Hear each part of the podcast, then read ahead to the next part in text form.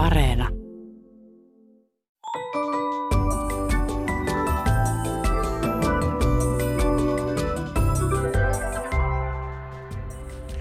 Hei, tämä on Aristoteleen kantapää, audiosyöte kielen ja todellisuuden välisiltä käymättömiltä korpimailta, ja minä olen Pasi Heikura. Tänään suomennamme uusia lääketieteellisiä käsitteitä, katselemme miten ihmiset käyttäytyvät huvikseen ja ihmettelemme mitä yhteistä on tekstillä ja tekstiilillä. Aikoinaan kaikkia huumausaineiden käyttäjiä nimitettiin narkomaaneiksi. Parikymmentä vuotta sitten Mika Salasvuon tutkimus esitteli käsitteen huumeiden viihdekäyttö, ja siitä lähtien päihdeongelma ei ole enää näyttäytynyt yhtä yksinkertaisena. Sana viihdekäyttö on ilmeisesti suomennos 1960-luvun USAssa syntyneestä englanninkielen sanasta recreational drug, sananmukaisesti virkistyshuume. Kuulijamme nimimerkki Pöhkösätkylauta löysi kesällä yhtä mullistavan uutuussanan lehdestä. Iltasanomat selvitti sähköpotkulautojen aiheuttamia onnettomuuksia ja vammoja. Jutussa päivystävä ylilääkäri tuumi seuraavasti. Pääosin tuntuu, etteivät ne liity työmatkoihin, vaan pikemminkin viihdekäyttäytymiseen, jos näin voisi sanoa. Viihdekäyttäytyminen, siinäpä uusi upea käyttäytymisen alalaji. Koetetaan silti muistaa käytöstavat, kun viihdekäyttäydytään.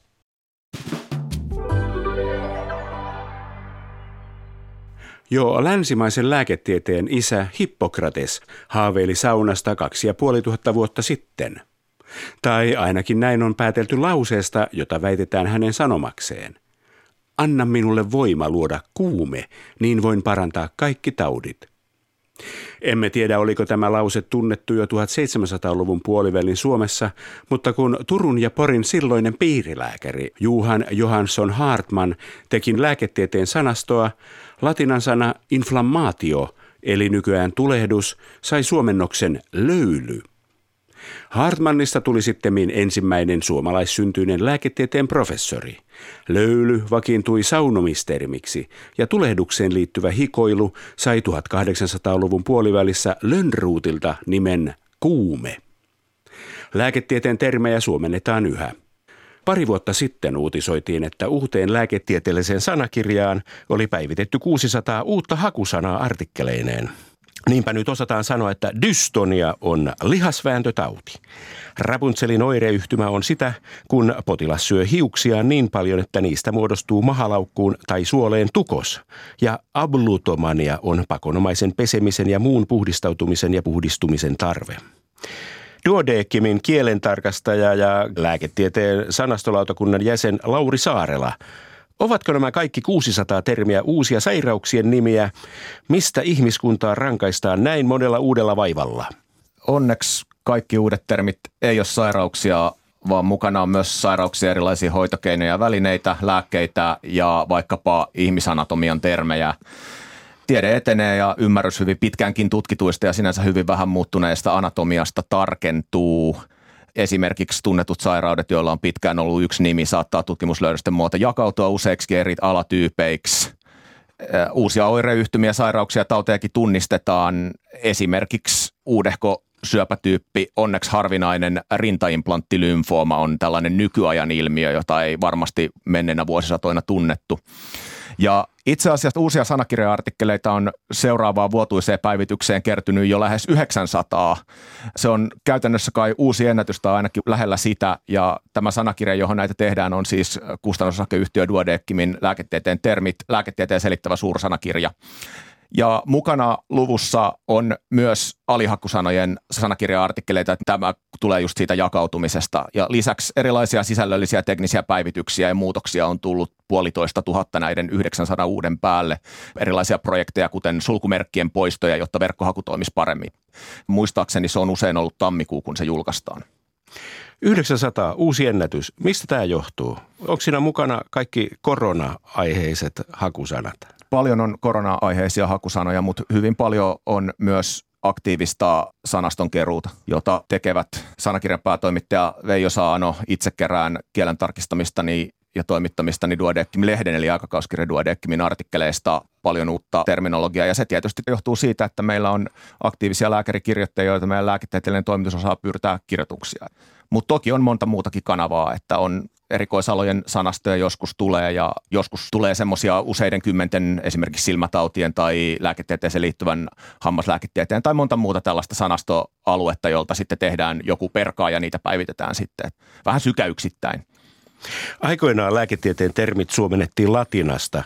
Angina pectoris on äh, rasitusrintakipu, multipelis skleroosi on pesäkekovettuma tauti ja vertigo paroxymalis benigna obesitas ylipainosta aiheutuva hyvälaatuinen asentohuimaus.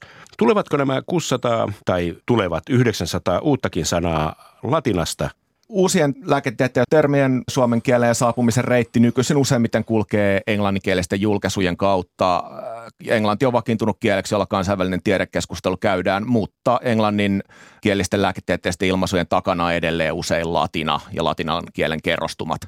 Ja jos vaikka tuossa noita 900 uuden päivittyvän termin alkupäätä A-kirjaimesta lähtee listaamaan, niin sieltä tulee abluutio, ablutomania, afantasia, akeilia, akineettinen puhumattomuus, akiria, albinuria, alloestesia, ja kyllähän niissä nyt latina näkyy, vaikka ne englanninkielisestä julkaisutoiminnasta tietysti nykyisin tulee jos tähän ottaa toisen näkökulman, niin saattaa tietysti olla, että jotain tietoa jää piiloon, jos ei seuraa esimerkiksi saksan tai kiinankielistä lääketieteellistä kirjallisuutta. Mutta kyllä nykymaailmassa englanti on sellainen, että jos tutkija ei saa tutkimuksia ja tuloksia julkaistuksi englanninkielisissä julkaisusarjoissa, niin kärsineet tiedon välityksessä jonkinlaisen tappion. On toki esimerkkejä, että kaikki termit ei tule englannista, vaan voi tulla ranskasta esimerkiksi fatigue, kirjoitetaan fatigue, joka on uupumus ja siitä sitten joskus tulee ongelmia, kun yritetään vääntää suomenkieliseen asuihin väärillä johdoksilla. Nykyään puhutaan paljon sitä, että englanti on korvannut latinan tieteen kielenä, mutta lääketieteessä englanti ja latina kulkevat yhdessä, Lauri Saarela.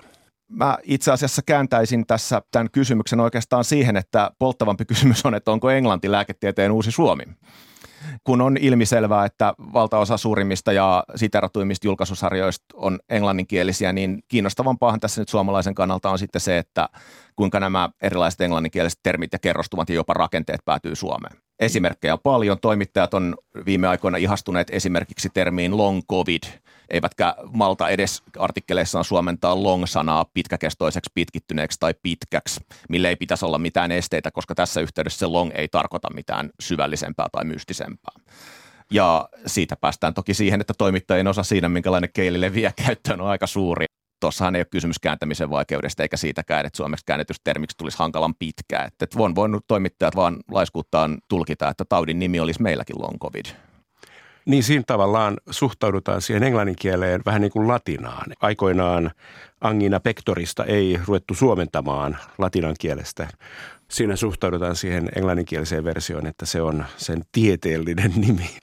Menneillä vuosikymmenillä on ollut vähän semmoinen hyvin epävirallinen kolmijako, että diagnoosiin latinaa vaikka koliittis ulcerosa, sitten lääkärien keskeiseen viestintään ulceratiivinen koliitti ja potilaille voi puhua haavaisesta paksusuolitulehduksesta. Ja tämä on se sellainen kolmijako, joka on ollut hyvin pitkään ja joka näkyy edelleen myös meillä aikakauskirjan artikkelien toimituksessa, että siellä usein valitaan näiden kahden viimeisen vaihtoehdon väliltä siitä sitten, että mikä valitaan englannin sanathan ei tunkeudu Suomeen niin voimakkaasti kuin esimerkiksi Ruotsi, jossa ne voidaan suoraan ottaa käyttöön monessa tapauksessa taivuttaakin helposti. Mutta se vaikutus on jatkuva ja ovelampi, että suorat ja kömpelöt ilmaisut englannista istuu nopeasti ihmisten mieliin niin, ettei käännöksillä ajatella olevan tarkka erityismerkitys ja pahimmillaan ajatellaan, että Suomen vastaava sana ei tavoitta sitä merkitystä ja se on usein aika kävä tilanne että ei malteta suomentaa kunnolla esimerkiksi ihan tällaisia perussanoja kuin low ja high, siitä ne kaikki näennäisen suoraan suomennetaan korkeaksi ja matalaksi, vaikka esimerkiksi pitoisuuksissa ja annoksissa, nehän on suuria ja pieniä annoksia. Ja tästä mä monta kertaa on miettinyt, että koska tulee se artikkeli, jossa kerrotaan, että ensin annos laskettiin ja sitten sitä laskettiin, kun sitä pienennettiin. Tämä on vähän pysyvä taisto, joka ei kyllä hetkessä ratkea, tai tarvitaanko näitä suomenkielisiä nimityksiä mihinkään muuhun kuin siihen, että kerrotaan sitten potilaalle, että mikä häntä vaivaa, Lauri Saarela? Vanha totuus, jota on aikakauskirja Duodekkimissä ja tässä suomalaisen lääketieteen kielenhuollon ja termityön piirissä toistettu vuosikymmeniä, on se, että jo pelkästään se, että potilaan kanssa pitää kyetä keskustelemaan niin, että potilas ymmärtää, riittää termityön ja sanastotyön ja lääketieteen kielenhuollon perustaksi.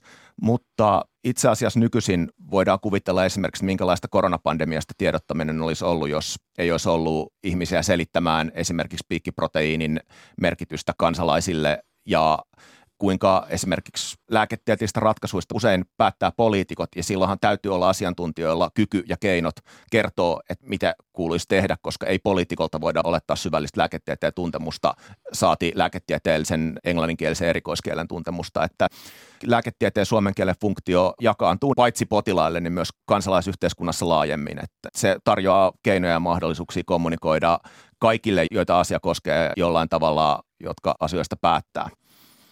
Ja sitten tietysti lääkäreilläkin on muitakin motiiveja kuin vain potilaskeskustelu, että et, et kyllähän niin kuin lääkärin asiantuntijana esiintymistä Suomessa helpottaa se, jos hän luontevasti osaa puhua aiheestaan suomeksi. Niin, ennen vanhaa se oli toisinpäin, että lääkäri oli arvostettu ja hänellä oli tietty auktoriteetti, kun hän puhui latinaa. Näin on. Mä luulen, että se on vähän mennyttä maailmaa kuitenkin se sellainen latinan taakse piiloutuminen, varsinkin nykyaikana, kun avoimuutta ja läpinäkyvyyttä korostetaan. Potilashan kokee usein helpotusta, kun lääkäri pystyy antamaan vaivalle nimen, vaikka nimi ei sinänsä olisi hänelle aina ymmärrettäväkään. Että diagnoosi usein johtaa siihen, että potilas saa tietää, että voiko hänen tautiaan hoitaa. Että se on sitten jo askel eteenpäin ei tässä pidä unohtaa sitäkään, että totta kai lääkäri latinaista sitten lääketieteen englannin termit antaa lääkäreille mahdollisuuden kommunikoida keskenään yli kielirajojen ja toki tällä kansainvälisellä lääketieteen kielellä yli rajojen ymmärrettävillä termeillä on merkitystä esimerkiksi matkailijoiden sairaus- ja vammavakuutusasioissa, hoidon toteutuksessa, kun potilaat siirtyy maasta toiseen. Tietysti kun lääkäreiden kanssa tehdään lääketieteellistä akkauskirja duodekkimia ja mä luen lääkärien toistensa kirjoituksista kirjoittamia lausuntoja yli 300 vuodessa, ne on siis suomalaislääkäreiden kirjoittamia toistensa artikkeleista ihan tieteellisen referointimenetelmän mukaista toimintaa. Ja tämmöinen kenttähavainto on, että jos lausija edustaa samaa erikoisalaa kuin kirjoittajat, niin hän todennäköisesti tuntee hyvin alan termistöä eikä välttämättä puutu siihen, mutta jos referee taas lukee kirjoitusta enemmän yleislukijan silmin, niin usein pyytää suomentamaan tai selittämään useitakin kirjoituksen ehkä latinaan, ehkä englantiin pohjautuvia termejä, ja näin tapahtuu toistuvasti. Eli tässä on niin kuin hyvä muistaa se, että niitä termejä on kymmeniä tuhansia, että ei yksittäinen lääkäri voi osata toisen lääketieteen alan termejä, ja mun tietojeni mukaan lääkärit esimerkiksi toisten erikoisalojen lähetteistä ei aina ymmärrä kaikkea, vaan joutuu selvittämään. Että tässä on työsarkaa siinä, että, että lääkäritkin ymmärtäisi toisiaan. En tiedä, onko puhdas Suomi aina ratkaisu siihen, mutta ilmassa on kuitenkin se, että sitä selventämistä tavalla tai toisella toivotaan. No mikä, millainen on sitten hyvä suomennos? Onko se aina sellainen, joka kertoo alusta ja loppuun saakka, mistä on kysymys? Niin sanottu läpinäkyvä suomennos, Lauri Saarala. Helppo on silloin, kun termit kääntyy Suomeen jotakuinkin englanninkielisen mallinsa mukaan ilman suurempaa miettimistä. Ja tällaisia esimerkkejä voisi olla vaikka triple negative breast cancer, josta tuli kolmoisnegatiivinen rintasyöpä – conditional reprogrammin ehdollinen uudelleenohjelmointi, soluviljelymenetelmä, jolla pystytään nopeasti kasvattamaan suuria määriä epiteeliperäisiä soluja ilman geneettistä manipulaatiota. Ja vaikka suurten hengitysteiden ahtautumistaipumus, excessive dynamic airway collapse tai riistanhoitajan peukalo gamekeeper's thumb, joka on peukalon toistuvasta voimakkaasta loitonnuksesta tai ylioinnukset syntyvät tyvinivelen sivusiteen heikkeneminen ja repeäminen, mistä seuraa peukalon tyvinivelen kiputurvotus sekä nivelen löysyydestä johtuva käden tarttumisotteen heikkous. No, tässä kuuluu jo, että selitykset näillä termeillä on pitkiä yksityiskohtaisia, mutta tässäkin on suomennettaessa katsottu, että riistanhoitajan peukalo kuvaa sitä riittävän hyvin. Mä en itse asiassa valitettavasti tiedä, että mikä on se riistanhoitamisessa oleva kohta, jossa peukalo sitten loukkaantuu erityisen tärkeää käyttökelpoisen ja ymmärrettävä suomenkielisen termin löytäminen mahdollisimman nopeasti on silloin, kun on todennäköistä, että se termi vääjäämättä päätyy yleiskieleenkin, koska silloin se tarve heti alusta on suuri. Mutta noi helpot kääntämistapaukset ei oikein tahdo jäädä mieleen. Ne ratkee nopeasti ja niissä ei ole pitkää kehitysvaihetta ja työskentelyprosessia. Tämä ei ole niin kuin sellaista yhdestä suunnasta tulevaa kääntämistä, vaan lääkärit osallistuu kyllä teksteihinsä ja auttaa niiden viimeistelyssä aktiivisesti. suomentaminen on usein näennäisesti helppoa, että jos Englannissa liikkuu termi face mask, jota joka paikassa tahdottiin suomentaa kasvomaskiksi, niin suomeksi riittää pelkkä maski. Sen maski eli naamari käytännössä on sama sana ja maski riittää oikeastaan ongelmallisista käännettävistä termeistä, niin yksi on tämmöinen englannin kielellä pitkähköt lyhennetermit, jotka tahtoo tupsahtaa Suomeen sillä lailla, että on kirjainlyhenne ja sitten vaan sanotaan perään esimerkiksi, että lääke. Ja ne on aika kryptisiä muille kuin asian itse osaaville. Et esimerkiksi tämmöinen kansalle tuttu non-steroidal anti-inflammatory drugs, eli NSAID-lääkkeet, ne ovat tulehduskipulääkkeitä. Se riittää. Ja pitkistä sanayhdistelmistä englannin kielessä on tykätty käyttää lyhenteitä, että tämmöinen klassinen hyvä suomennos on Chronic Obstructive Pulmonary Disease, COPD. Lyhennettä toki vieläkin kuulee, mutta keuhkoahtaumatauti on sen onneksi aika hyvin Suomessa korvannut. Aina näiden tällaisten moniosaisten termien suomentaminen ei sitten tietysti onnistu sen kummemmin, vaan ne vakiintuu lyhenteinään, että tämmöinen autoimmune polyendocrinopathy candidiasis ectodermal dystrophy, eli APECED, APECED on jäänyt suomeksi APECED, APECED-oireyhtymäksi.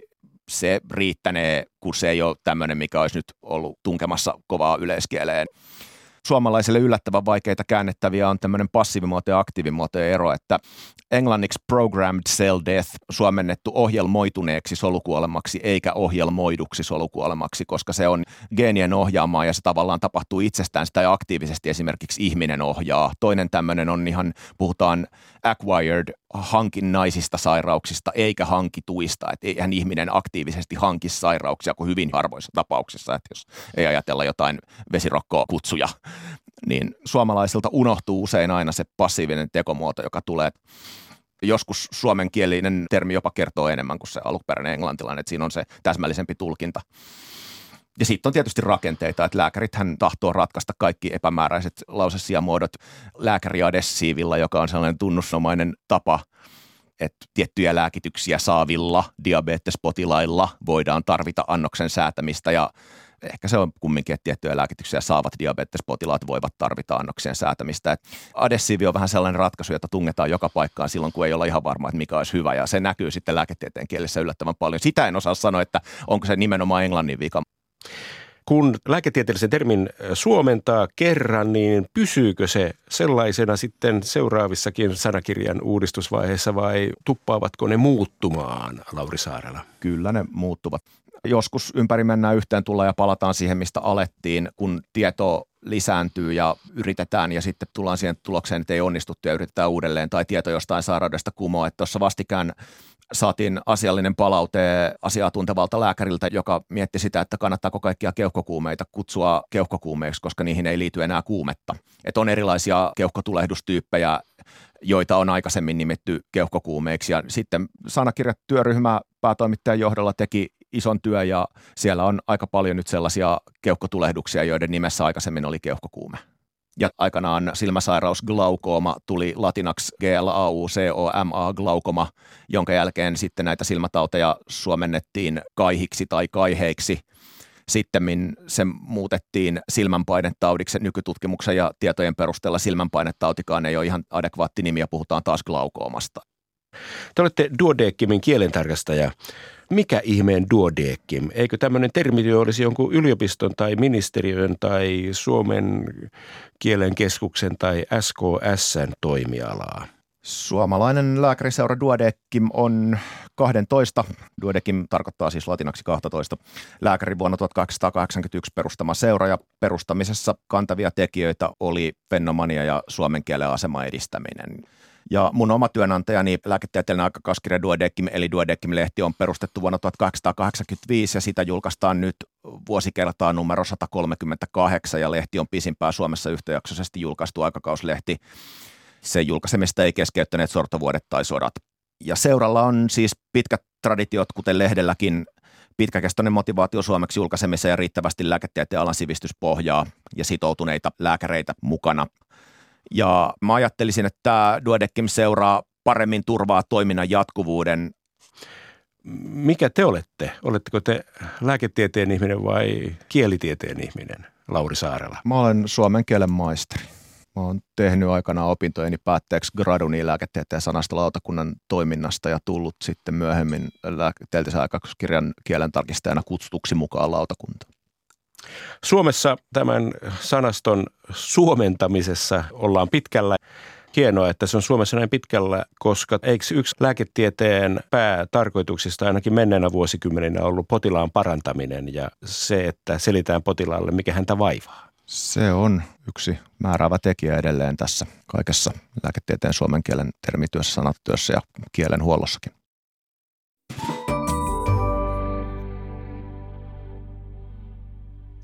Joskus tunnepitoinen puheenaihe yhdistelee mielessämme asioita, joita emme ole halunneet yhdisteltäväksi. Kuulijamme nimimerkki Rantapallo luki elokuun puolivälissä Helsingin Sanomia ja törmäsi tällaiseen.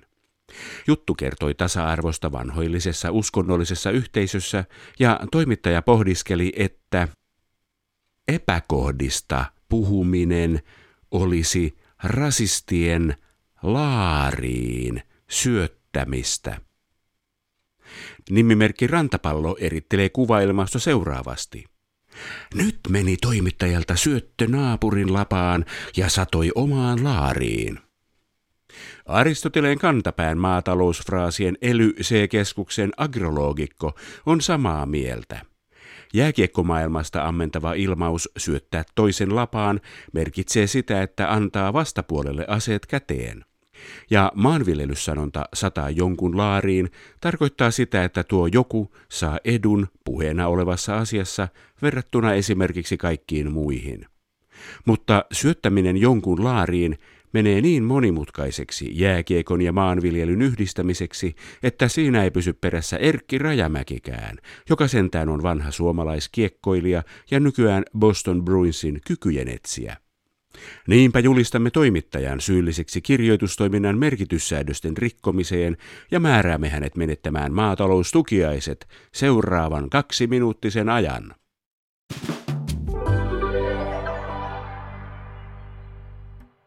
Joskus sukulaissanat merkitsevät niin eri asioita, ettei tule ajatelleeksi, että ne olisivat toisilleen sukua.